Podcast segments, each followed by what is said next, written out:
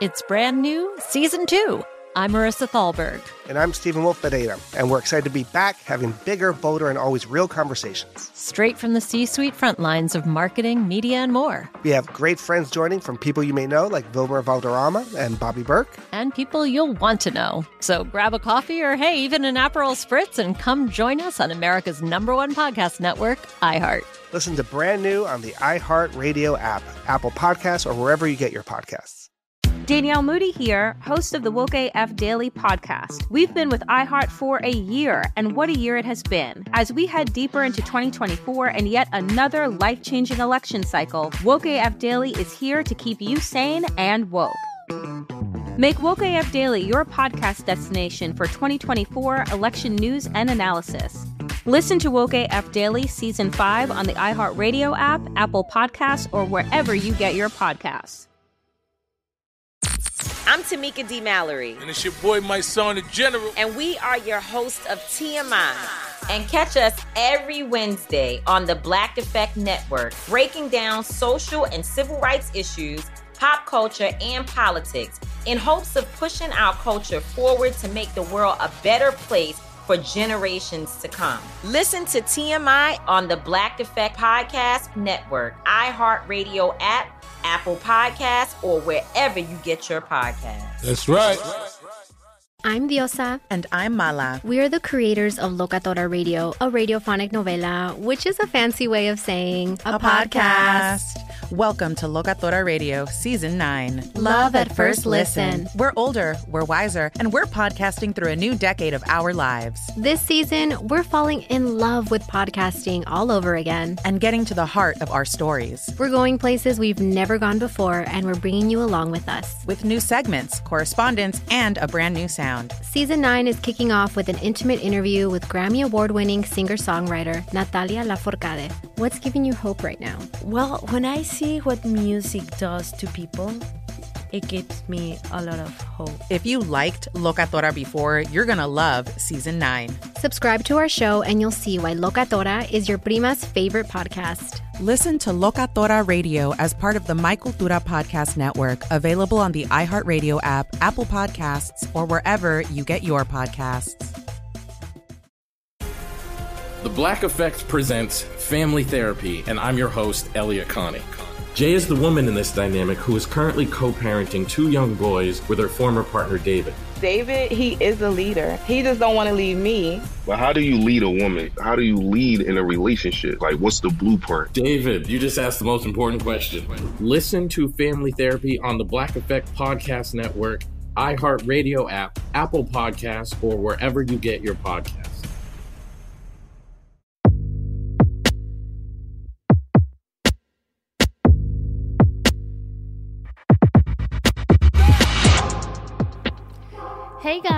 It's your girl Eboné, aka the professional homegirl. And before we dive into this week's episode, let's take care of a few quick housekeeping items. Be sure to follow me at the professional homegirl on Instagram, TikTok, and don't forget to subscribe to my YouTube page. Also, don't forget to follow at the PXG Podcast on Instagram so that we can kiki about all of the episodes. And if you are enjoying our conversations on the show, show some love by leaving a five star review on Apple Podcasts. Remember, hold me down, don't hold me up, okay? In case this week's episode brings up any discomfort or triggers, always remember to prioritize your well being and mental health first. I love y'all deep, and until next time, everyone, later. In part one of this week's episode, my guest will be sharing a deeply personal and rarely discussed topic within Black communities. She will dive into her family's biggest secret, where her mother is also her biological sister. This candid conversation promises to provide valuable insights and perspectives on a subject that often remains concealed, fostering a more open and empathetic dialogue within our community. So to my guests, thank you so much for coming on the show. How you feeling? How you doing? I am good. I'm good. I'm blessed to be here. Okay, and we're blessed to have you, child. Now, have you ever came across the topic of incest before you found out about your family secret? And if you have, what were your thoughts about it? when I found out about when I found out that I was the family secret, I had never, I was like 12, 13 years old. I had never known anything about incest whatsoever. Mm-hmm. And as a matter of fact, when I, not too long after I learned about my conception and I learned about how I came to be, I ended up in foster care, completely disconnected from my natural family for, for a while. So it actually wasn't until I was an adult that I, well, I ended up back in Michigan with my grandmother when I was 17, mm-hmm. a senior in high school. But even that year that I stayed with my grandparents, there really was no conversation because I had been living in emotional turmoil about it. Because one of the many questions that I would always ask God was, why would my grandmother allow this and then not once but twice you know so i was battling emotionally with not wanting to be offensive to my grandmother not wanting to mm-hmm. hurt her feelings because i absolutely loved her and adored her but I had so many questions that I knew were, would cause other people harm, right. emotional harm. So I refrained from asking those questions, but ended up being a becoming a young mother myself, speaking with older cousins who knew more than I actually did. Well, you know, and the then, cousins always got the tea.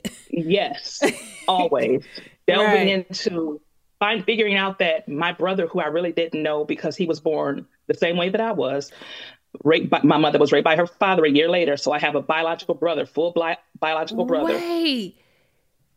Oh, you didn't tell that in the documentary? Right. wow. Yes. It happened two summers in a row with my mother. Oh, wow. God bless your mother, man. I mean, we're going to yes. talk about her situation, your relationship with her towards, you know, once we get to your the the meat of your story, but right. man, that is heartbreaking. Yes. So when I was when I became an adult and was talking to my cousins about it and learning about this brother that I really didn't know, only had heard of in bits and pieces, and I realized so it happened not once but twice, and that took me back to more frustration with my grandmother, and then it got hushed up because right. I became a young mother really quick. So my my attention span went to I need to make sure that my daughter never deals with molestation. My daughter never sees me taking on vices to deal with trauma. My daughter never deals with anything that I dealt with. And so all of my time and attention and all of my energy went into providing for my daughter naturally, i.e., financially, and then also taking care of her everyday needs. So things kind of got put on a back burner until she was maybe eight, nine, ten years old and God still talking to me, God still dealing with me as He had been since I was a little girl. Right. I became I began to realize the issues that I still struggle with with people and relationships is because I am harboring this trauma. Right. I have not talked about it and it is eating me up and it is causing me to not be able to truly heal. It's not it's causing me to not truly be delivered in these natural and just move on with this part of your life. Right. Right. And so I began to seek God because if my family won't really talk about it because I'm the family secret, I go I'll go to God about it. And it, God began to point me into different directions that would allow me to get information bit by bit. Right. Getting that information bit by bit was just as much of a blow with the information that I got as my own information. Because when you grow up the family secret, you're thinking that you're the black sheep, you're the different one only to find out that you're not. Where is your brother at now? In prison. Wow. Yes, my brother's in prison. May I ask yeah, what but, he do? What he did? Yes. Um because I'm pretty I feel like a lot of people don't understand like situations like this can really affect someone's mental well-being. Yes, and I was just speaking with someone a couple of hours ago who called me from seeing my documentary and I was telling her the difference between my brother and I are stark and they are night and day. Mm. Like the physical differences and the emotional and the mental differences. And the biggest takeaway that I want people to take from my brother and I and how different we are is the fact that he was raised outside of the family, disconnected from our family completely. I was raised in the family to a degree, but disconnected because of foster care, but then reattached to the family. Right. You so have some type of relationship. You would think that the path that he ended up down would have been my path because mm-hmm. he was disconnected and I wasn't. But it doesn't matter where we are raised or who we are raised by if those generational curses and those demonic covenants are not detached from us. Right. even though he was raised outside of the family, he still struggled and still struggles to this day with the generational covenants and the demonic curses that are attached to our bloodline. Mm. Because, you know, our father was a pedophile. That's there's just no getting around that. He had multiple young victims. Our father was just a pedophile. You know, that was my next question. I was uh, I was going to ask you that later on towards the interview. Do you think your mother was the only victim? Oh no, she definitely was. She definitely was not. But without going into too much detail about my brother, it, it's people people can Google it. Everybody knows our family. At 12 years old, he did the same thing to his foster mother's five year old granddaughter. Wow! Out of anger. Wow! So from 12, from age 12 on, he has dealt had to deal with the legal system, and I will say this on his behalf: from 12 years old to 43 years old, I have never known him to do anything else since that incident at 12 years old Mm-hmm. So I don't think that my brother, I know that my brother is not a pedophile like my father was, but that spirit still erupted in him when he got angry enough with the person that his mother figure, when he got angry with his mother figure and he did not get what he was getting from her, his way of getting back to her. Right. Was to violate her granddaughter because she adored her granddaughter. Right. And so he has not been able to comfort up under the mental issues that come when you have to live with the fact that you did this and now this is the yeah. life that you have subjected yourself to because the criminal system, the legal system, they put labels on you. Society, we put label they put labels on you. And even as his sister, you know, my daughter is 22 years old. And when my brother and I would start to have try to have a relationship, and I don't apologize because my daughter was my priority, but I would always tell my daughter, you don't know him. I don't really know him. Yeah, yeah. But you are to never, ever be, be alone, alone, with, with him, him, in That's any a fact. shape, fashion, or form. Yeah. No, the the it will be completely. And I don't think limited. there's anything wrong with that. No, my my daughter has to come first. I am not like my family members when they don't separate the pedophiles from the rest of the family. They don't make them not come around. They tell the children, "That's your uncle. That's your this. That's that's not who has ever been as a mother. Why do you think black people are like that? And I, I mean, I'm pretty sure other races are like that, but I can only speak from my experience and the stories I hear. I feel like that is very prominent within our community. It is because it's generational, it's cyclic, and it's all they know. And if right. our elders will ever open up their mouths and deal with that trauma and deal with that pain, what you will hear is, well, it happened to me. Yeah. It yeah. happened in my home to a point to where it's almost normal to them, even though you have these young children being adversely affected. You know that you didn't like it when it happened to you. It's still that norm that they don't know how to break away from. And people like me in the family who say, you know what? No, I refuse to accept this. Right. We become problematic. Right. You the issue. I'm the issue. I'm crazy. Right. Something wrong with that girl. No, nothing's wrong with me. As a matter of fact, there's something wrong with you guys because this is not you normal. Guys are, you guys are okay going to the family reunion with all the perverts. It's like you're leading sheep to a slaughter. Yeah. It's like, why are you okay with having us around these men who you know have raped and molested throughout the line? Yeah. You know what's so crazy? Because I do a lot of conversations on topics that a lot of people don't talk about within our communities. And obviously, sexual abuse is one of those topics that's like swept under the rug. And you mentioned a, a couple of things that my previous guests who share stories that's similar to yours have said the exact same thing. Like one of my homegirls, she came in the show and she shared her story of being molested by her brother. And she said she one of the things that she's afraid of is being alone with kids because she don't want that spirit to come out and take a hold of her.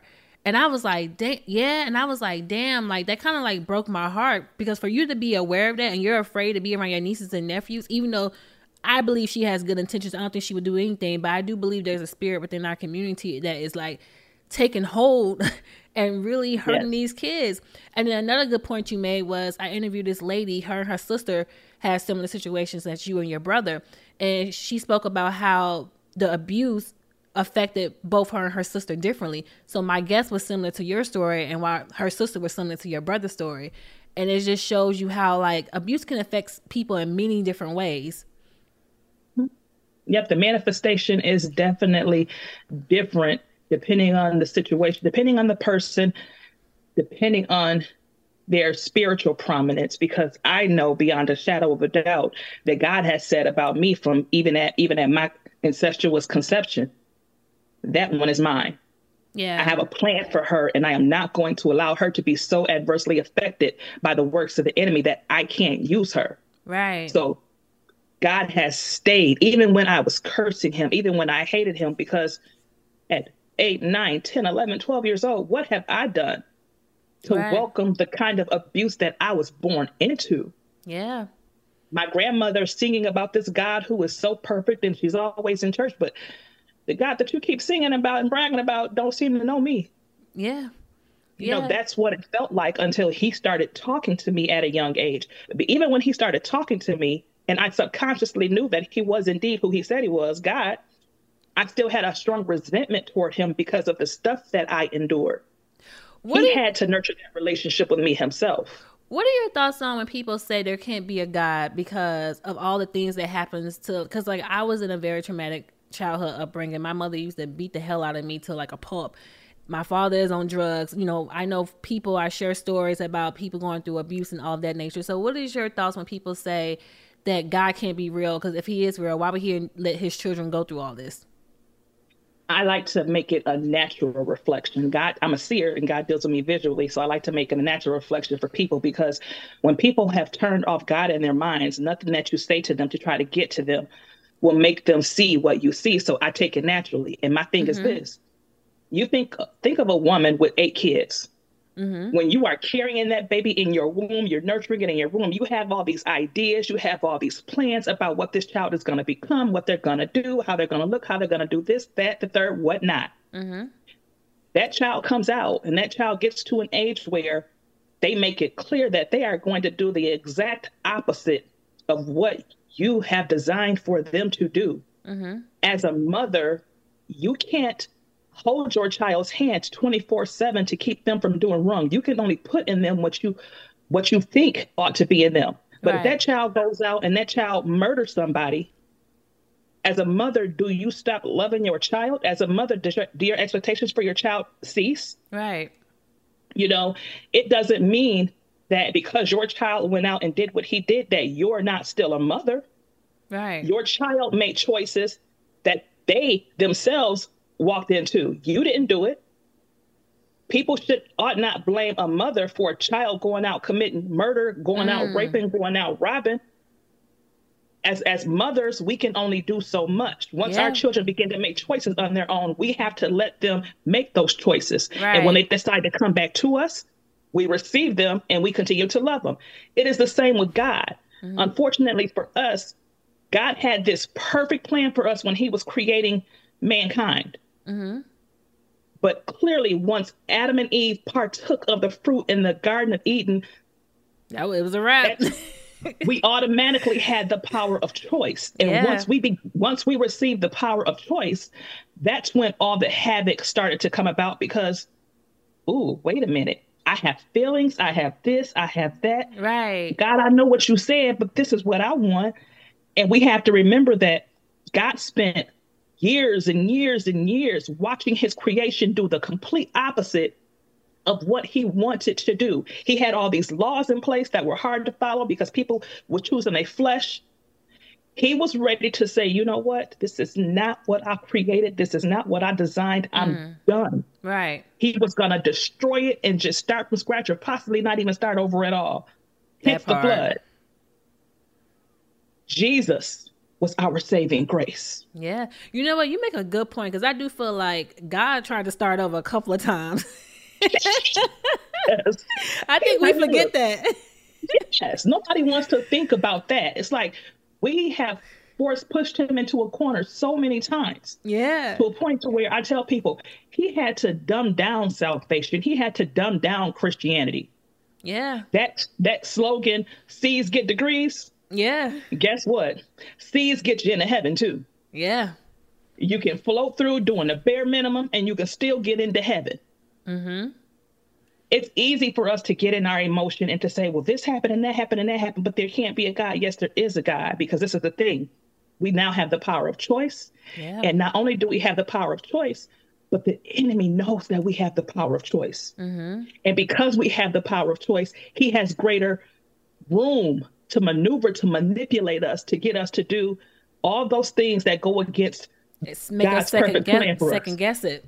Yes. Mhm. So at the root of it, God is saying, I'm right here waiting for you to choose me. I'm right here. But I can't, because you guys know the power of choice, I can't force my will on you. I can't force you to do right. I can't force you to do what I know you ought to be doing. Right. You have to choose me. When I gave up my son Jesus for you, it meant that you have to now make the conscious decision to choose me. And when your choices lead you down a path that I did not call you down, you are going to have to deal with the ramifications of those Yeah. choices. And unfortunately, not just you, but you and those attached to you. Yeah. So if you end up in a, a life of crime, you end up a drug addict, a prostitute, or It's whatever a ripple effect. and you have children attached to you, guess what? They're going to inadvertently be affected by that. But that's not because of God. That's because of the choices that you make. Now, God's grace and God's mercy is evident even in those situations. And I'm a living example of that. Yeah. Even in his We word, it are. says, he will not allow us to endure more than that which we, have we been equipped to handle. Yeah. So all the things that we have gone through, God has only allowed it because he knows that even in the darkest of those moments and those experiences, he has already equipped us to come out of it and still be used by him. Yeah. I feel like we and about to to go give the enemy a black eye about it. I feel like we about to go to church in this episode. Honey, I'm telling you, God is good. he all the time, okay? Wow, I'm just still thinking about your brother. God bless him. So Yes. when you began sharing your story, how did people react? Because you know how we are. Like we, you don't tell the family business. Like what goes on in this house stays in this house. Yes. From the family, I would get, they're starting to come around more now, but especially my grandmother's siblings, her brothers in particular, don't tell too much. Why? Because you're scared of what's going to get revealed about you. you know? And was your grandma the one that you love and spoke so highly about? Was that her husband? No. Okay, I didn't think No. so. No, it wasn't her husband because he lived in St. Louis and my grandmother was married to another man. Mm. But unfortunately, my family as a whole, trauma and abuse. If my family would get together and would just start, even my grandmother comes from probably close to 30 siblings. Wow. Yeah. So outside of th- that 30 siblings, even though it's pervasive in all those lines, if my grandmother and her, my grandmother's children and grandchildren and great grandchildren alone, if we got to talking, the world will be looking at us like, how in the world are y'all saying? Because it's a lot. How many? The stories. How many kids you think were born in your family similar to you and your brother's um, situation? I'm finding out more and more. I have a cousin who is older than me. She's a pastor now in Las Vegas. I did not know how similar her story was to mine until she wrote her book a couple of years ago. She was actually raped by her stepfather, her mother's husband, her and her sister. So her and her sister both have children by their stepfather. Thank God it's not their biological father, but still a father figure. Yeah, right. So I met a cousin, this particular cousin who was raped by her stepfather and have children by him. I haven't met in person her children because they they all they're out of Michigan. But her sister, who also had a child by that same man, that cousin, her and I talk on a regular basis and I hurt for her because she is not where I am. You know, she still Yeah. struggles with the fact that she was born from this dark family secret and she really has not gotten any of her questions answered.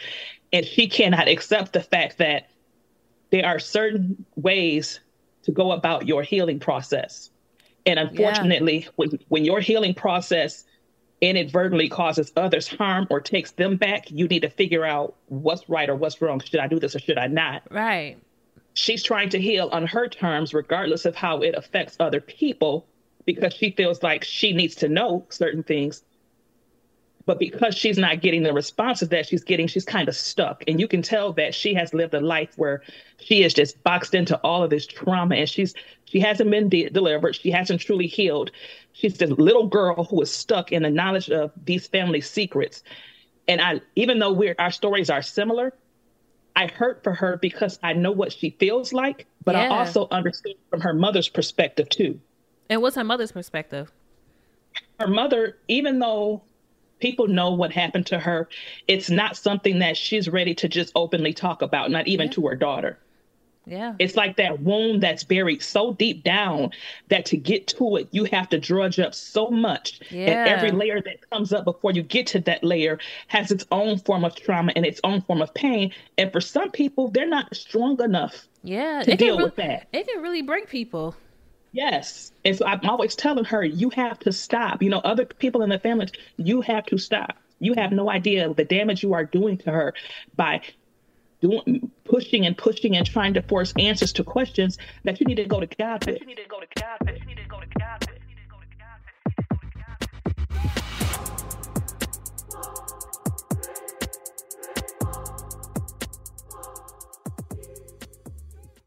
AT&T connects an ode to podcasts. Connect the alarm. Change the podcast you stream. Connect the snooze. 10 more minutes to dream. Connect the shower lather up with the news, sports talk, comedians, or movie reviews. Connect with that three hour philosophy show. Change the drive into work in traffic so slow. Connect the dishes to voices that glow. Thank you to the geniuses of spoken audio.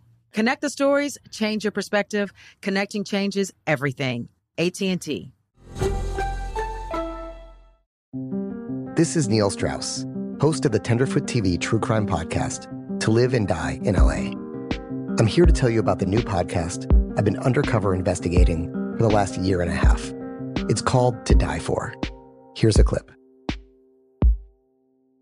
All these girls were sent out into the world and they were told try to meet important men, try to attach yourself to important men. The voice you're hearing is a Russian model agent telling me about spies sent out to seduce men with political power the war in Ukraine is also being fought by all these girls that are all over important cities. For the first time, a military trained seduction spy reveals how the Russian government turns sex and love into a deadly weapon.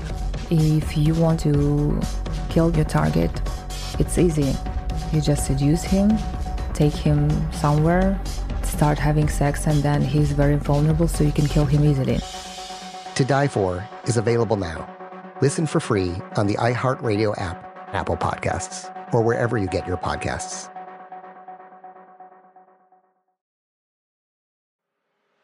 I'm Elliott Connie, and this is Family Therapy. My best hopes, I guess, identify the life that I want and, and work towards it. I never seen a man take care of my mother the way she needed to be taken care of. I get the impression that you don't feel like you've done everything right as a father. Is that true? That's true. And I'm not offended by that. Thank you for, for going through those things and thank you for overcoming them. Oh, wow. Thank God for the deliverance. Every time I have one of our sessions, our sessions be positive. It just keeps me going. I feel like my focus is redirected in a, in a different aspect of my life now.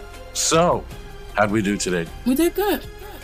The Black Effect presents Family Therapy Listen now on the Black Effect Podcast Network, iHeartRadio app, Apple Podcasts, or wherever you get your podcasts. I used to have so many men.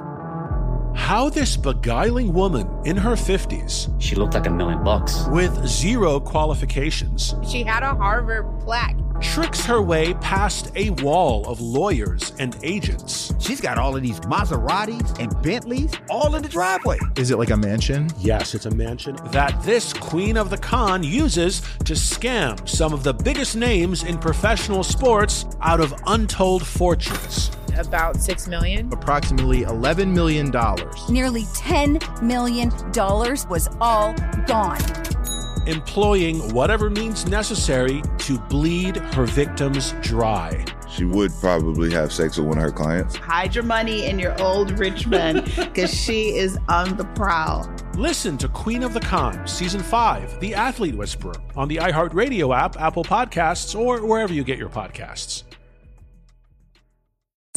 I'm Tamika D. Mallory. And it's your boy, my son, the General. And we are your hosts of TMI.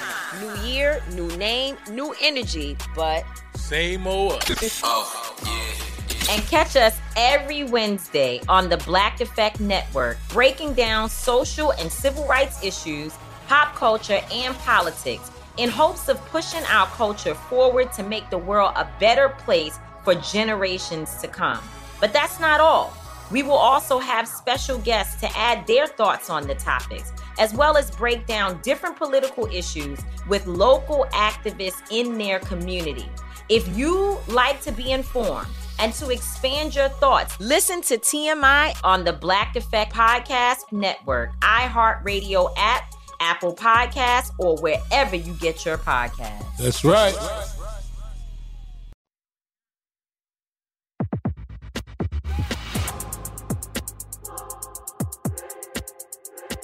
Yeah. You know, and then to a degree, she idolizes, she still idolizes the man. It's like, you know what this man did to your mother, to your aunt. You know what he represents to the family. But because he's the only father figure that you've ever known, you make it known that you still love him, which is another form of trauma to them. Wow. And that's heartbreaking. Yes. That's So heartbreaking. I have cousins. I have cousins who are the product of brother sister molestation, brother sister ancestry, like my grandmother's brothers raping her sisters and children being produced. The older I've gotten, especially in the last five years, I've looked around and I've gone, whoa. So it's just pervasive. It's not just me. Yeah. How has this this just came to my mind, but how has this we haven't even got to the meat of your story. right. But I just feel like these are just conversations that need to be had. And I'm just curious to know how has this like just your story, hearing your cousin's stories and just hearing stories overall, how has this influenced your perspective on men and women?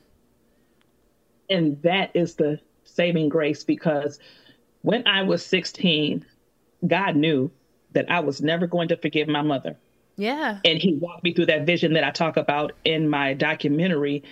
And because of that experience, like it could not have been any more real. There is no way for me to adequately verbalize that vision to get people to truly understand what I felt in that moment.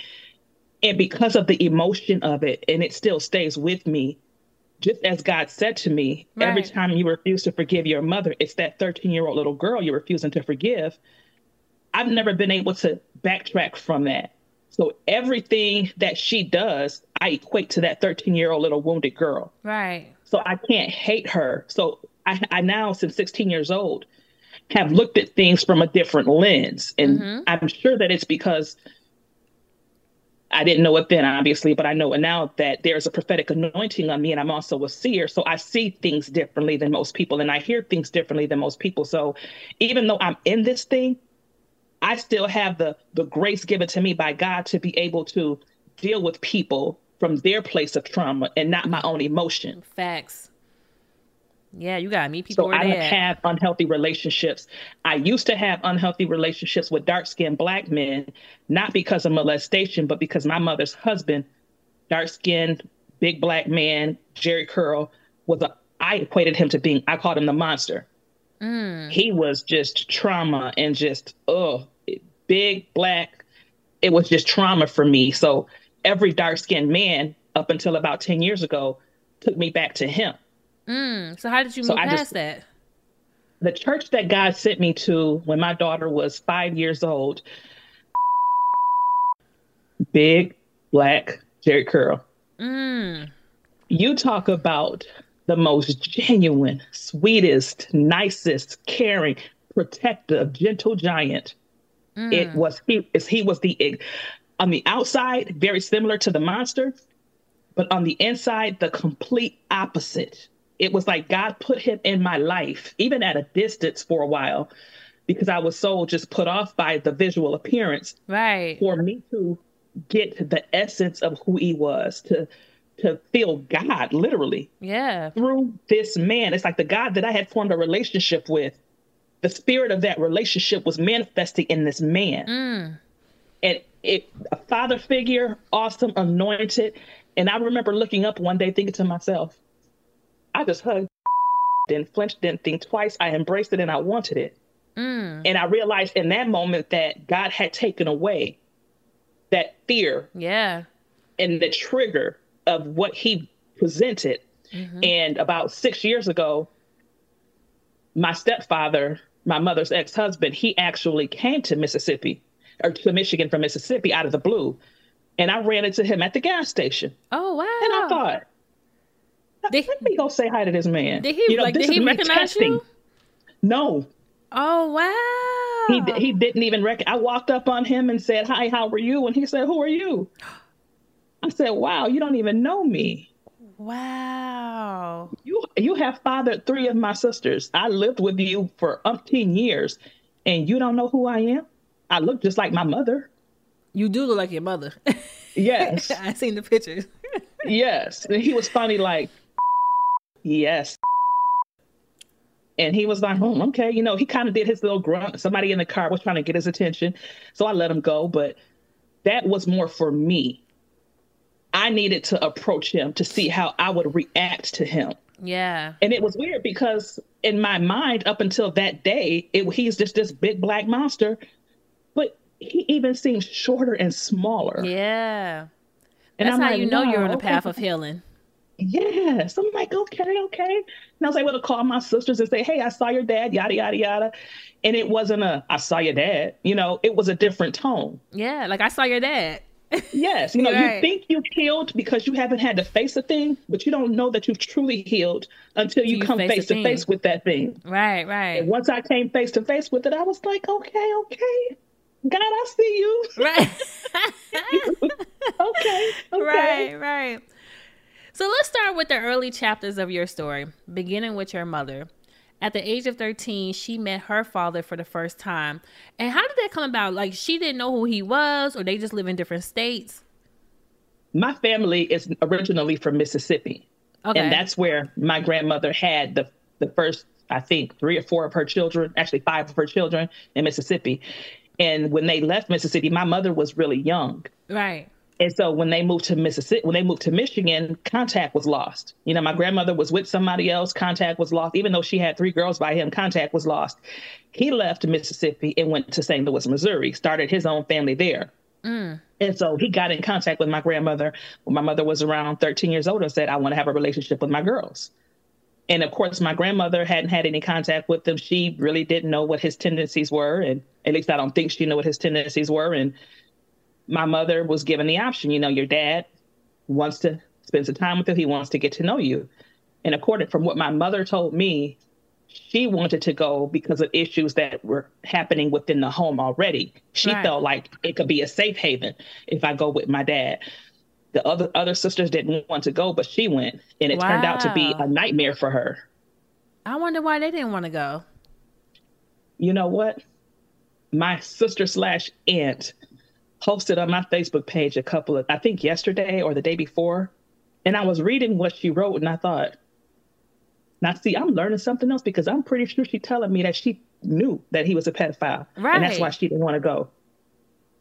Wow. So I, I spent the last couple of day and a day, day and a half since whenever she posted it, just pondering, and I'm like, it seems like every time I talk to them, I get something else yeah, the secrets. And it's it, it just keeps spilling out because I, she's never verbalized that to me. She, I've never known that she had a choice, but she knew that he was off, so she didn't go. That aspect of this story, I've never been privy to that. Right. You know, so I'm still I'm. This is going to be a lesson until the day I die. A continual lesson. Cause this is years and years. Like this goes Yes. beyond your your mom and her mom, and then you got his side of the family. Like Yes.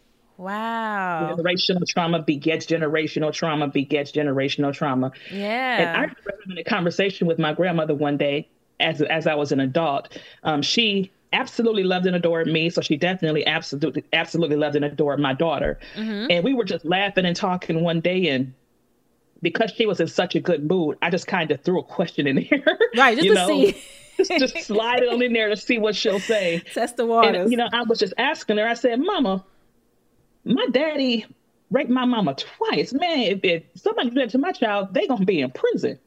You know, just to see what she where she would go with it." And she said, "Baby, if that nigga would have been in Michigan, he'd have been under the jail." right. And I'm like, mm, "Some emotion, okay." Wow. I had a bunch of questions once she said that, but didn't want to push it too far. right. So I kind of ate them and let them go. But I'm thinking to myself, your this answer was an instant answer. The emotion was just raw. So why would she go back the next year and why wouldn't he be under the jail? Why was he allowed to live a, lo- a long life? And why why did she go back the next year? She told me years and years ago that she went back because she was already living in hell with under my grandmother's roof, and he promised her that he would never do it again, and he apologized, and she believed it. You know, at this time she's 14 years old, she's struggling, she's living in hell pretty much at home. And he's acknowledged that he did it and he was out of order and he's promising that he won't do it again. So he basically manipulated her. And she went back and it happened again. Wow. So when she came back home and she was pregnant, what did the family say? Oh, they knew. Oh, they knew. That's crazy. But the issue, this is the issue. And I'm an adult, so I can look back and I can see this now. How can we make a big deal of about her being raped by her father when and I'm saying this from my grandmother's perspective and from her her sister's perspective because we our it. family is extremely close. We can't really make a big deal out of that when our brothers are doing the same thing to us and our daughters and to our boys. So if we gonna get mad at him and prosecute him, we got to get mad at our brothers for doing what they doing to our kids, and some of our spouses for doing what they doing to our kids. Wow. So it's just you know pot calling the kettle black. Yeah. And you know, it's so crazy. I was talking to somebody and somebody was saying like a lot of people allow things to happen to other people because it happened to them and, and they think they quote unquote came out okay. okay. So if I'm still And here, then they don't. yeah, And that that mentality is sickening. yeah, Nobody protected me, so why would I protect you? I got told to keep quiet, so you better keep quiet too. right. And at such a young age, like not once but twice. Yes, twice. Wow. So as you was getting older, your mom would leave you at home with your boyfriend's son, and he would molest you and bribe you with food and religion. Yes. Her her boyfriend and because you know, it's crazy how she was always drawn to older men, but it's not crazy because that's what she, she sought out a father figure, but it got twisted and perverted into love. And because I'm thinking the spirits in these men recognize the the trauma in her and that like spirit in her and saw her as an easy victim because she always dated men who were much older than my grandmother. Yeah. Uh, even as even in her teen teen years, she dated men who were my grandmother's age or older. So when she was dating this one particular man, his son was her age. As a matter of fact, she should have been dating the son instead of the dad. Right. Yo, these But she was niggas is nasty, man. Yes. And she would leave us at she would leave us at home with him and he would molest me. And I'm just like, you know what? This just don't make no sense. Right. Thank God he never penetrated me, but the oral sex was just a bit much. I'm like, I I will never forget that. This man would force me to do it under the guise of religion. I didn't want to go to hell. Under the guise of if you don't, I'm gonna make your brother do it. Well, Right. I'm not gonna subject my little brother to this. right. You think You your know- mom knew all along what was going on? I would have a hard time believing that she didn't know because how Me many times do you have to come into the house with this man bringing me out of a bathroom to give me ice cream, telling you that he promised me a treat? You Mm. can't put two and two together. When you have gone through that, you should Like be you know the signs, to that. right? Yes. I mean, I, it didn't even, even though I was molested by him, I wasn't molested by a close family member on until my teen years. Yet I was still hyper vigilant about protecting my daughter. Right. So, and I would look at her like, couldn't say anything with him standing there, but I would be talking to her with my eyes. And it's funny because now I always hear, your mouth don't have to say it because your face gonna say it. Yeah. And so when I hear that, I'm like, and I'm pretty sure when I was a little girl, my face was saying a whole lot too, but she wasn't catching it because probably because she didn't want to catch it. Right. Wow. Oh and I do believe that my mother back, especially back then, my mother absolutely loved me, but I, because of her age and what she was dealing with, she did not know how. And I, I think if she would have accepted what was happening to me, it would have destroyed her back then. Yeah. So Yeah. I think that it, she knew to a degree, but as a defense mechanism, she convinced herself that it wasn't happening because I didn't actually come out and say it. Right. Have you ever seen or heard about this documentary? It was about this father, a black man, and he had nothing but girls. And you know what I'm talking about? Yes. Yes. And it was just so crazy because the son did the documentary on how the father was sleeping with every single daughter, and one of the daughters fell in love with the father. Yep. And then Yep. the father is dying, so everybody's around him on his deathbed, and the son is like, "Are y'all serious?" Crazy. Like, yeah, crazy. just like when a, a young girl is kidnapped and she's kidnapped and she's gunned for a long time, and then they go to rescue her and she wants to be back with her kidnapper. Yeah. There was a term for it, and it's, it's lost on me at the moment, but there is a mental effect that causes you to actually feel compassion for them. Yeah. And as a survival mechanism, you begin to equate the abuse with love. Yeah. And especially in a house full of girls, I'm pretty sure it got to a point to where They it became a competition. They they all knew. Yeah. They all knew. I'm connected to a family now where the dad was molesting all the girls and had even started on the grand grandchildren. But you ask them now, and they will tell you, "My daddy didn't do that. My daddy didn't do that. Yes, he did. We know he did it. Everybody knows he did it. Wow. Nah, these men, I'm, It's sick. it's disgusting. It's like the more that you find out, it's just like, whoa, whoa, whoa. And it's part of why I stayed single. You know, I, I, that's why I asked you, did this affect your relationship with men? Because Yes, t- yes, because my daughter's father met him in high school. He was an amazing man. We didn't date in high school, but we met after high school. We met after we got out of high school. And he was an amazing man. We ended up having to separate for a lot of reasons, but the ultimate reason was he just was not mentally equipped to be in a relationship. He was in the military straight out of high school. Mm. They sent him to Guam. He should have never been sent to Guam as an 18 year old young man. He Mm. saw some things that messed up his mind, literally. And when he came back, he wasn't okay. And then he ended up getting shot when my daughter was three. He got shot in in March, and my daughter turned four that July. So my daughter was three when her daughter when her dad was permanently paralyzed. He got shot in the throat with a shotgun. wow. So he has been totally and permanently disabled since my daughter was three years old and she's 22 now. And even though he and I separated before then, I still had gotten to a place where I was like, I've tried to date and it's not working. And because of my background, I had the ma- mindset of no man will ever take advantage of me. No man Right. will ever get the one up on me. I'm going to control all these relationships. And even though it was only a couple of relationships, the la- the one that I was in was the one that I had no business being in. I got hoodwinked. I did not know the Not man was engaged to be married. Yes, honey, I did not know he was engaged to be married. Oh, you know, I they be lying, this man was. I found out that he was getting married the weekend that he told me he was going to visit his kids. Wow, I'm not surprised. Because of that, I realized quickly I don't have the control over this relationship that I thought I had. Right.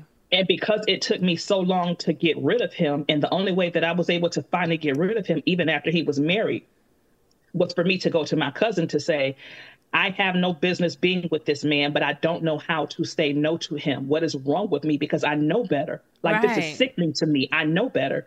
And she had to explain to me that's a soul tie. That's why we Mm. have no business sleeping with men we're not married to because a soul tie is formed once we connect sexually. And I went to I went down a treasure trove of what is a soul tie, how to break it. Right. Let me find some prayers because I was adamant about not continuing the relationship. And I said to God then, I said, if you break me from this soul tie, I promise you I will not lay with another man that is not my husband. And two weeks of this man calling and me ignoring him and me praying. Two weeks of him calling me, ignoring him and me praying. Finally, one day God said, pick up the phone. And I'm Mm. thinking, I, I cannot. You okay. So I picked up the phone and, And what happened? 10 minutes later, I hung up the phone and I'm like, I said no. I said no. I said no. it's broken. The soul tie has been broken. Right. And he tried still for about two, three years after that. And every single time it was by going somewhere with that. Right, right. And I never forgot that. And my promise to God, I kept that. If you break me from this soul tie, I promise you I will not lay with another man that is not my husband. So you've been celibate for a while? My daughter is 22 years old. I have been celibate since she was five. Since she was five.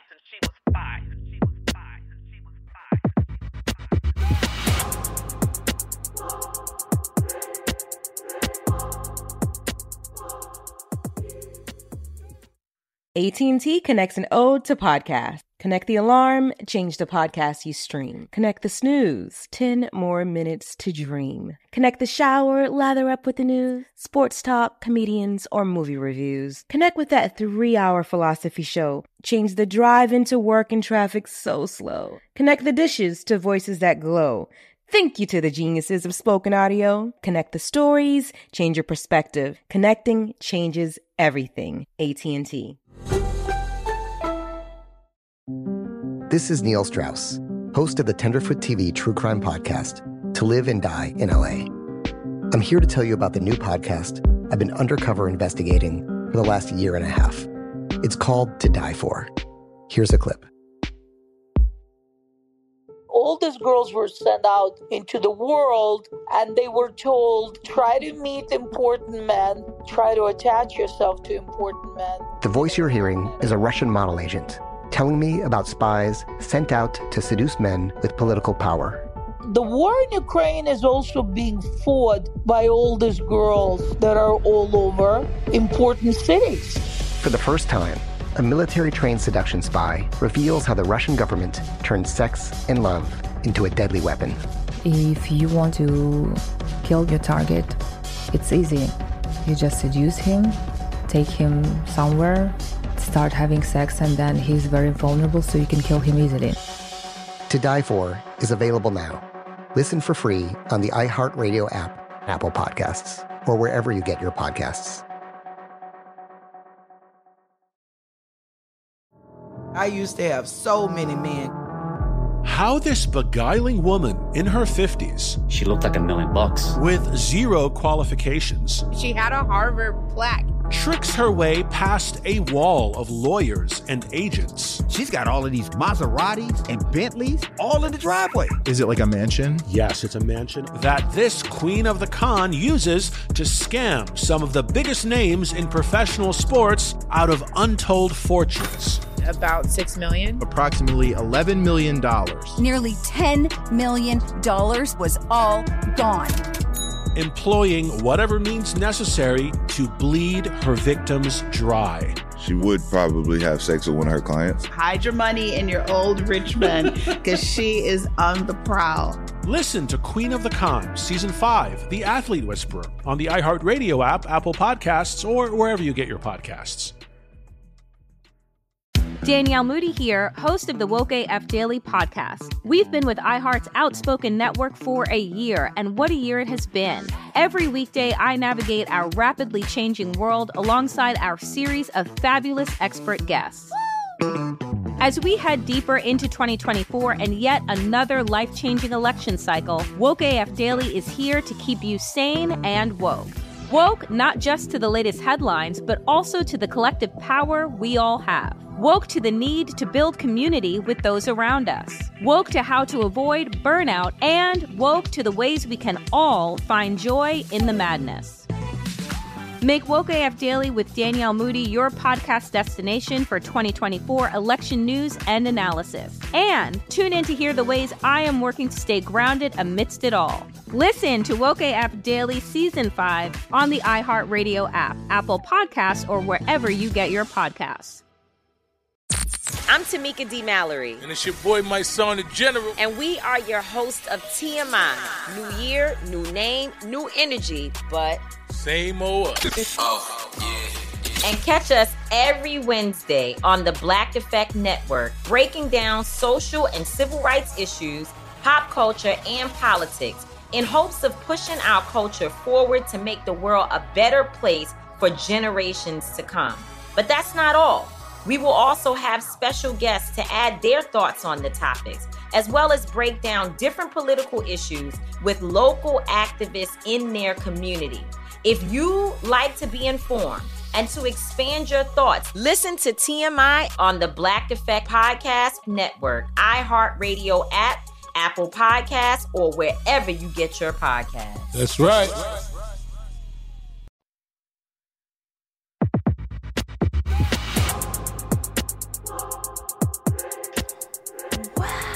So I've been I will admit celibate. There been there has been one oops in that time about three years ago, but yes, celibate because I am not the power that that man had over me is the power that I never want another vin, uh, another individual to possess over me. Another nigga. I said it for you. Sister. It's like a drug. Yeah. Yeah. Like now I, I it helped me to understand the drug addicts in my family. Yeah. How can I be mad at you because you can't put that pipe down, I have my full faculty about me and I can't leave this man alone. Yeah. It's like a they're just vices. I can't. I, I I forgot the the tracks. I can't keep keep keep up with it. But I've been celibate for like three or four years now, mm-hmm. and I almost had a oops too. but I'm like, I got tricked. right, right. moment I got tricked, but it's like even as it was happening, I'm like, I need him to go. I need him to go. I need him to go. And I just felt so I was so repulsed by it. More so because I had disappointed God. Oh my god! I mm, we're gonna have to talk because I feel that's why I was telling my friends, and I know the listeners probably like child, but I was telling my friends because I made a promise to God, and I didn't tell him I was going for my husband, but I told him that I was gonna wait for, I was gonna be able to be with a man that we both feel like is re- accepting of what I want to give him, or just you know, re- not rewarding, but like who I felt comfortable with and who I felt safe with. So I'm like, God, Right. that is our agreement, and I feel like God has gave me everything that my heart desire. And I have really been struggling with the fact that if I do decide to move forward and engage in sexual activity, I feel like God is going to be really upset with me. And it has really been like weighing on my heart. So I just been praying and I just been asking God to like I don't I just been praying to him because I'm like I don't want to disappoint him because I feel like my relationship with God is so important to me. And Yes. we we we came a long way. Yes. So I'm, oh I'm- my gosh. Yes. yes, I'm glad we're on the same page. But I, I I know exactly what you're talking about when it comes to disappointment. Like that is like the worst feeling ever. Yeah, and I tell people, I always tell people, because I'm a prophet and a seer, and I'm not just a prophet with the gift of prophecy, I'm called to the prophetic office. Because of my relationship with God, I liken it so that people can understand it. I liken it to uh, the your grandmother's favorite child, the child who, while Mhm. 20 kids are outside all day playing, you got that one child who's just at your side. Yeah. That's how I am with God. And just like that one child who was always at that grandparent's side, you hear conversations, you hear how they gossip and how they talk about so and so doing this and so and so doing that, and she ain't got no sense and her kid's crazy and you know this, that, or the third. Right. So you get to hear, but you also hear the disappointment when they're talking about their children and their nieces and their grandkids and so and so's kids. And as a kid, and because I was like this with my grandmother, I was taking that all in, wanting to not cause them to have to feel the same emotion. Right. And so with God, it's the same way. I Mhm. sit at his feet. You know, he allows me to feel his emotion per se. And I, I, I have access to how he feels with what's going on in the world. And because I know how disappointed he is and how he longs to have us turn from our way, wicked ways and to turn toward him, I don't want to add to that burden. Yeah. Oh, that's exactly how I feel. It's just like, no, I cannot, I cannot add to that burden. I live my life to please. I anoint my body every single morning. Abba, if it is not of you, for you, or by you, keep it from me. Let it not enter into me. Let it not come out of me. I am your vessel. Yes. And people always ask me, if you look at my social media, why do you type in all caps? That's annoying. I don't care if it's annoying to you. It's not about you. Mm-hmm. I type every single word in all caps because it is a visual reminder to me that everything that comes out of my mouth, no matter how simple or how big it is, is important. Right. And if it is not pleasing to God in any way, shape, fashion, or form, why is it coming out of me? Right. Right. It is like a visual reminder to be mindful of what I put into the atmosphere. Mm. Right. Everything is important, even the little, even the does and the ands. All of it is Everything. important because it's all connected to something else. Right. So not to get in your business, or well, I feel like I'm already in your business. so what do you do? Because I mean, you're human. You're a beautiful Yes. woman. What do you do when you get horny? honestly, a lot of the time, I am always on the go so much that it does not happen a lot. So for the last couple of years, because I now know that that is a trick of the enemy to get me to veer toward perversion, because God doesn't even want want me to masturbate. Mm-hmm. I call it out. Is it wrong to masturbate? God, it's pleasure. It's like that's not your husband. It's like you're giving in to the lust of the flesh. it's like you're giving in to the lust of the flesh, and I'm just like, okay, I can't do it. I can't do it. And I will if I'm up and I'm finding, especially the mornings where I decide to sleep in. If I Mhm. sleep in and I'm not rushed to go anywhere, that's when that spirit tries to creep in. And it plays in my mind. I'm like, nope, nope, get up out of this bed, go fit, go find you something to do. Right, right, right, right. You know, no, we're not even giving in to the enemy in that way. He not he's not gonna creep in because I am a woman. Yeah. You know, it, it is not easy, but it is always staying ahead of it, recognizing the trigger, recognizing what will cause me to even begin to go down there and quickly acknowledging it, saying, you know what? I got control over Yeah. Yeah. no spirit will control me in any way, shape, fashion, or form. No man will control me in any way, shape, fashion, or form. No, I have the power to control completely and totally. Damn, now I feel bad. I mean, I don't do it a lot, but I do it.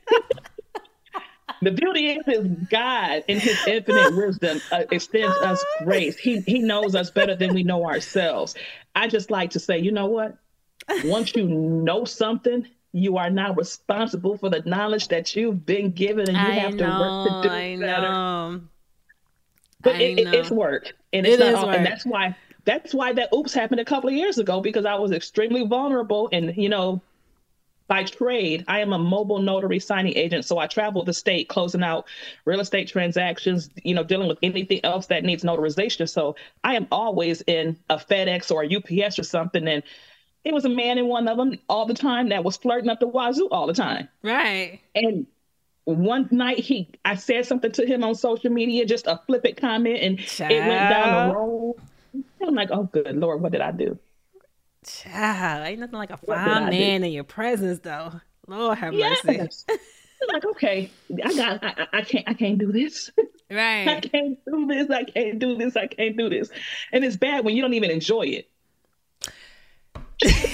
Like it's what's supposed to happen. I feel dirty. I know that I've offended God. I'm so upset. Like I couldn't even get get back my- on track. I couldn't even get off on this, and now I feel bad. Like Yes. It's like everything about this is just no. right, Just right. no. Just wow. You know, one thing that I love about your story, and I go back and forth with my friends and my cousins about this, because I don't feel like kids should be left at home by themselves. No. I feel like maybe if the the child is at a certain age, but I just feel like I, I just don't like it. I feel like anything can happen, and I, I don't know. And I'm not passing judgment on anybody who does this because I do understand that unfortunately a lot of people don't have the support and resources that they need when it comes to childcare because childcare is very expensive. But it just Mhm. makes me so uncomfortable when children are left at home. And in your situation, your mom used to leave you at home with your siblings, and you was only eight or nine years old.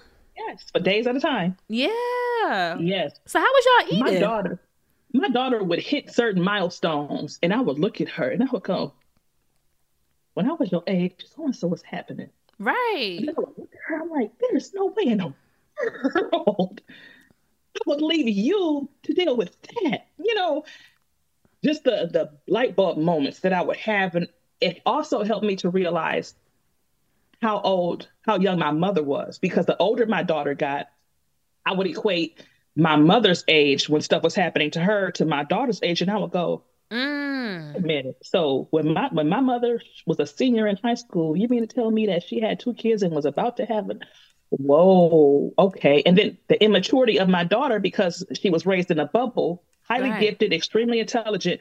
But I tell her, it seems like you're immature, but you're not.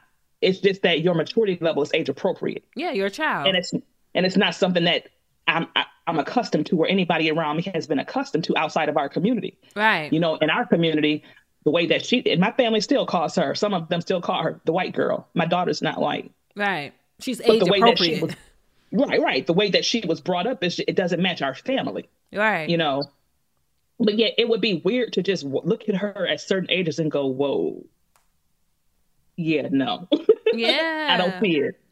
And then I don't on, see it. And on top of the ne- neglect, you also mentioned that your mother used to severely beat you to the point that CPS was called several times. Yes, yes. I now know that the beatings that I took was because she could not beat her abusers. Yeah, I felt the same way. She couldn't beat me. I mean, because I would literally get whooped and beat for nothing. Yeah.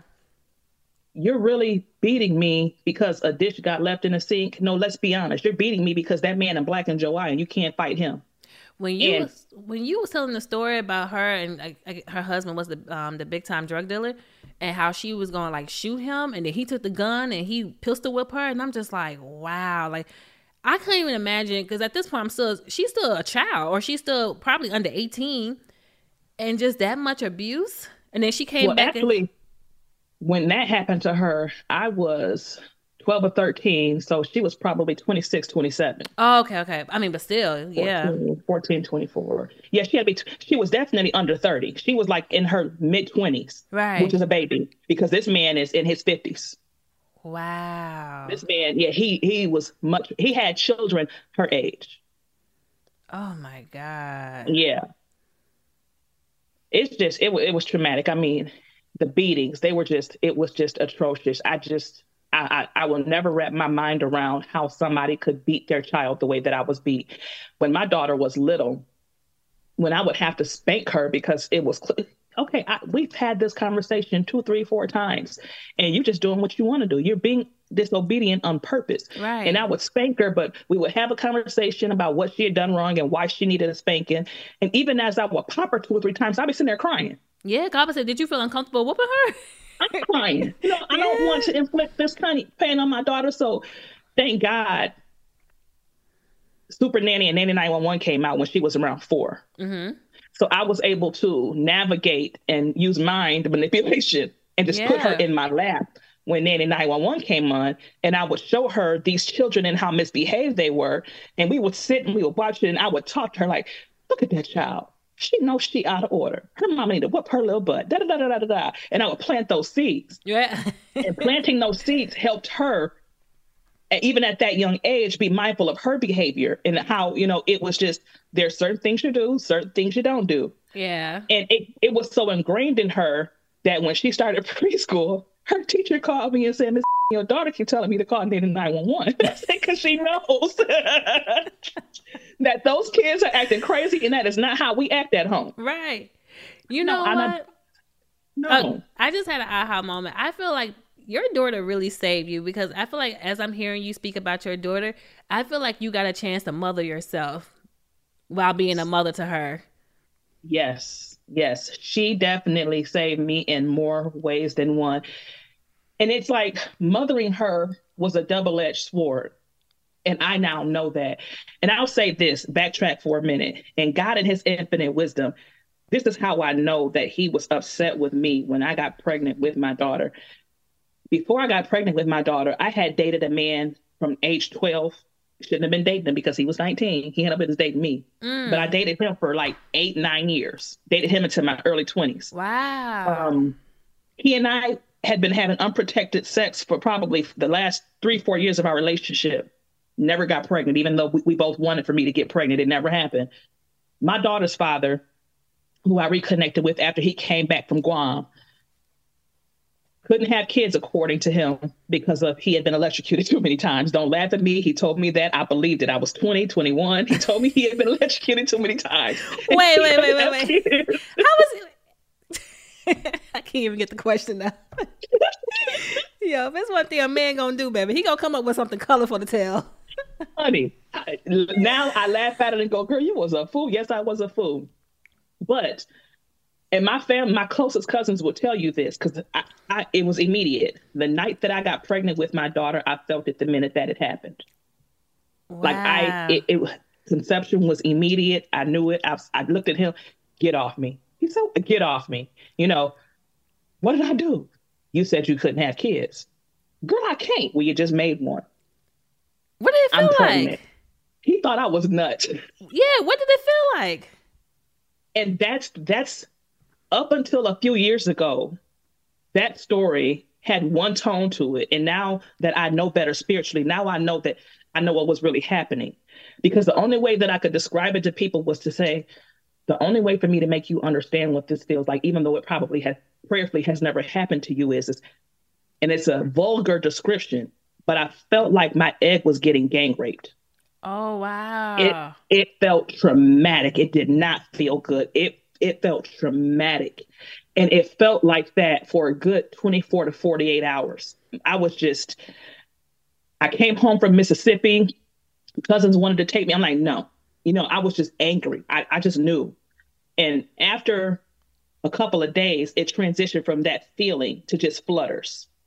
Mm. And I felt flutters for, after the first couple of days. I felt flutters until the day that she started kicking. So I was never not consciously aware of my daughter's existence from the minute from the minute conception happened. I felt her every single day.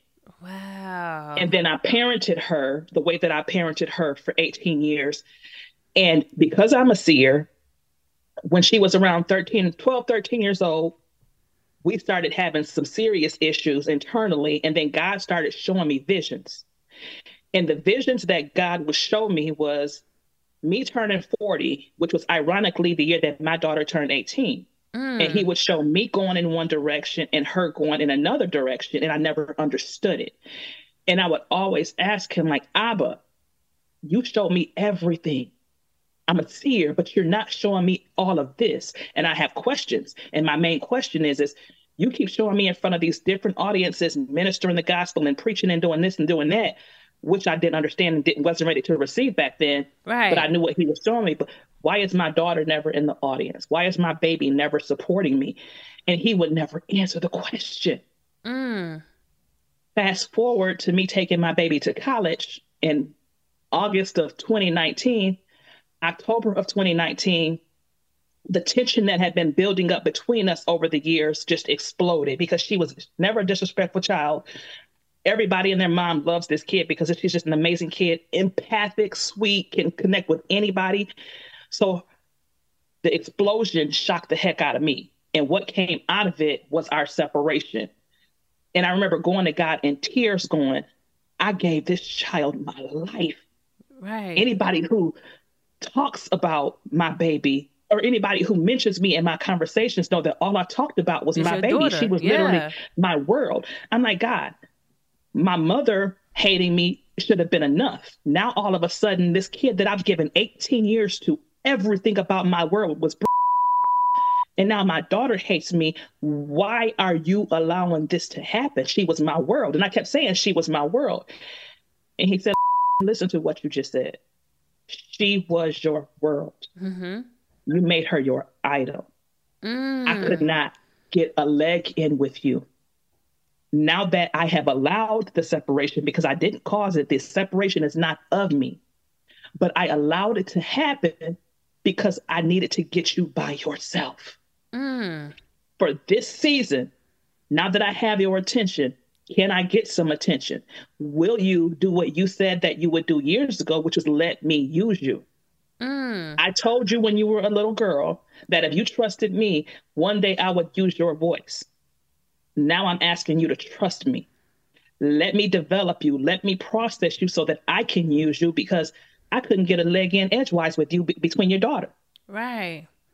And I just bawled and I'm like, oh my God. So you never showed me why she was never in the audience. You never told me because you felt like I would have tried to change it. He said, yes, you would have. Right. He said, the separation is hurtful, but it's necessary for me to get you in position for what I called you for. Mm. And that, my dear, was in 2019, and it is now 2023. And I can tell you now that I completely understand why he allowed what he allowed, even though he would have not liked it to have happened. I understand what he had, what he has allowed, and it has helped me to understand what was happening during her conception. Right. It goes. It took me back to her conception, and it's like he was upset. Yeah.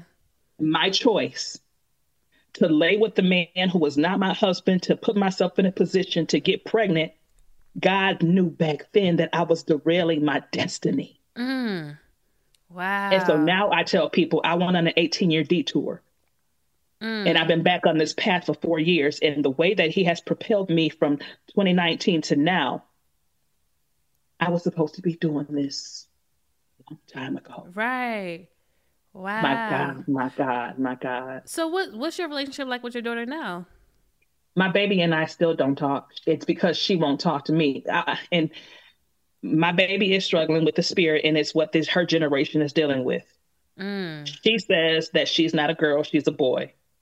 She's Mm. transgender. And what I try to get people to understand is I'm not upset because my daughter wants to be a boy. I'm not upset because my daughter doesn't it fell out of the image that I had for her. What bothers me is I know who my daughter is in Christ. Mm. I know what her anointing is. And I know that all the enemy is doing is distorting her anointing because he does not want her to manifest. This is the child who was 10, 11, and 12 years old going to church, getting in trouble because the youth pastors didn't think that she was paying attention and they would try to embarrass her Wow. And ask her to recite what they had just preached. And by their own admission, she would preach their messages better than they would at 11 and 12 years old. So I know that my baby is spiritually gifted and anointed. My mother, even though she doesn't operate in it because of her trauma and the demons that she's entertaining, my mother is a pro- prophetic seer. I'm a prophetic seer. I know what's on me, and I know that what's on my daughter is even more magnified than what's on me. This girl came out of the womb anointed. Even though I wasn't supposed to, it wasn't in God's will, the child came out anointed. Right. She's always been different. She's just always been the one that could reach everybody. And what better way to keep her from manifesting than to distort her identity? Mm. And that is my issue is that the enemy has convinced my baby that she is not who God says she is. So That's ask- the problem that I have with it. So do you think that people can be born transgender? People are not born transgender. What what the issue is is that people are born with spirits attached to them. Mm. And this is why in the video that I posted today in um, a group that I have, it talks about how we have to make sure that we call out the generational covenants and curses that are on bloodlines when we get ready to have kids. And we have to figure out when we're courting someone, let's go over your family history. Let's figure out what's attached to your family that has not been broken because I don't want to deal with this in a kid 10, 15 years down the line. And I'm like, nobody in my family, at least at that point, nobody in my family had been dealing with that issue to, to that degree that I knew of. Right. And God took me back to my daughter's father. My daughter's father shared something with me when he came back from Guam and he was telling me that he had been in a relationship with a woman that he was in love with. And he found out he was And he found was out a man. after the fact that she was a man. Wow. Yes. And his personality is much like my daughter's. They're sweet, they're empathic. He's a, a perfect Southern gentleman. So I understand how sex didn't easily come into the picture with this woman that was actually a man. And he fell in love with her before it actually came to that. And once it went, once he tried to get it to go there and he found out the truth, he was conflicted. Mm. Like, I'm in love with this woman, but this woman is a man. So it was an emotional soul tie that was formed. He had inadvertently entered into a covenant with that spirit. And then right after he gets home, we end up coming together. And so now that spirit has transferred to my child and manifested 12, 13 years down the line. It was that spirit, that transference. Wow. And it is exactly why I tell people even when kids like my brother get adopted out of the family, the familial stuff still comes up Yeah. because it's that lineage, it's attached to the lineage. Those demonic curses and covenants are still attached until somebody decides to break them. Right. Deliverance is what needs to happen, but the black church, especially, has gotten so far away from deliverance ministries that it's not funny. And that's where our healing lies. Mm. Wow. This concludes part one of this week's episode. Stay tuned for part two, which will be out next week. And I cannot wait for you all to hear because we dive even deeper into my guest story. And I know y'all probably like, girl, how deep can we go? But I'm telling y'all, it is really good. Don't forget to connect with me on social media at the professional homegirl on Instagram, TikTok, and subscribe to my YouTube channel at the professional homegirl. And if you want to kiki about this week's episode, please make sure to follow me at the PhD podcast on Instagram as well. be sure to check out my new project titled They All the One, where I write short stories based on true events from my love life. You can check that out at www.theyalltheone.com. Until next time, everyone, later. The Professional Homegirl Podcast is a production of the Black Effect Podcast Network. For more podcasts from iHeartRadio, visit the iHeartRadio app, Apple Podcasts, or wherever you listen to your favorite shows. Don't forget to subscribe and rate the show. And you can connect with me on social media at the PHG Podcast. It's brand new, season two. I'm Marissa Thalberg. And I'm Stephen Wolfe Pereira, and we're excited to be back having bigger, bolder, and always real conversations. Straight from the C suite front lines of marketing, media, and more. We have great friends joining from people you may know, like Wilmer Valderrama and Bobby Berk. And people you'll want to know. So grab a coffee or, hey, even an Aperol Spritz and come join us on America's number one podcast network, iHeart. Listen to brand new on the iHeart Radio app, Apple Podcasts, or wherever you get your podcasts. I'm Tamika D. Mallory. And it's your boy, Mysonne, the General. And we are your host of TMI. And catch us every Wednesday on the Black Effect Network, breaking down social and civil rights issues, pop culture, and politics in hopes of pushing our culture forward to make the world a better place for generations to come. Listen to TMI on the Black Effect Podcast Network, iHeartRadio app, Apple Podcasts, or wherever you get your podcasts. That's right. I'm Diosa. And I'm Mala. We're the creators of Locatora Radio, a radiophonic novela, which is a fancy way of saying a, podcast. Welcome to Locatora Radio Season 9 Love, Love at, at, First listen. listen. This season, we're falling in love with podcasting all over again. With new segments, correspondence, and a new sound. Listen to Locatora Radio as part of the My Cultura Podcast Network, available on the iHeartRadio app, Apple Podcasts, or wherever you get your podcasts. The Black Effect presents Family Therapy, and I'm your host, Elliott Connie. Jay is the woman in this dynamic who is currently co parenting two young boys with her former partner, David. David, he is a leader. He just don't want to leave me. But how do you lead a woman? How do you lead in a relationship? Like, what's the blueprint? David, you just asked the most important question. Listen to Family Therapy on the Black Effect Podcast Network, iHeartRadio app, Apple Podcasts, or wherever you get your podcasts. Danielle Moody here, host of the Woke AF Daily podcast. We've been with iHeart for a year, and what a year it has been. As we head deeper into 2024 and yet another life changing election cycle, Woke AF Daily is here to keep you sane and woke. Make Woke AF Daily your podcast destination for 2024 election news and analysis. Listen to Woke AF Daily Season 5 on the iHeartRadio app, Apple Podcasts, or wherever you get your podcasts.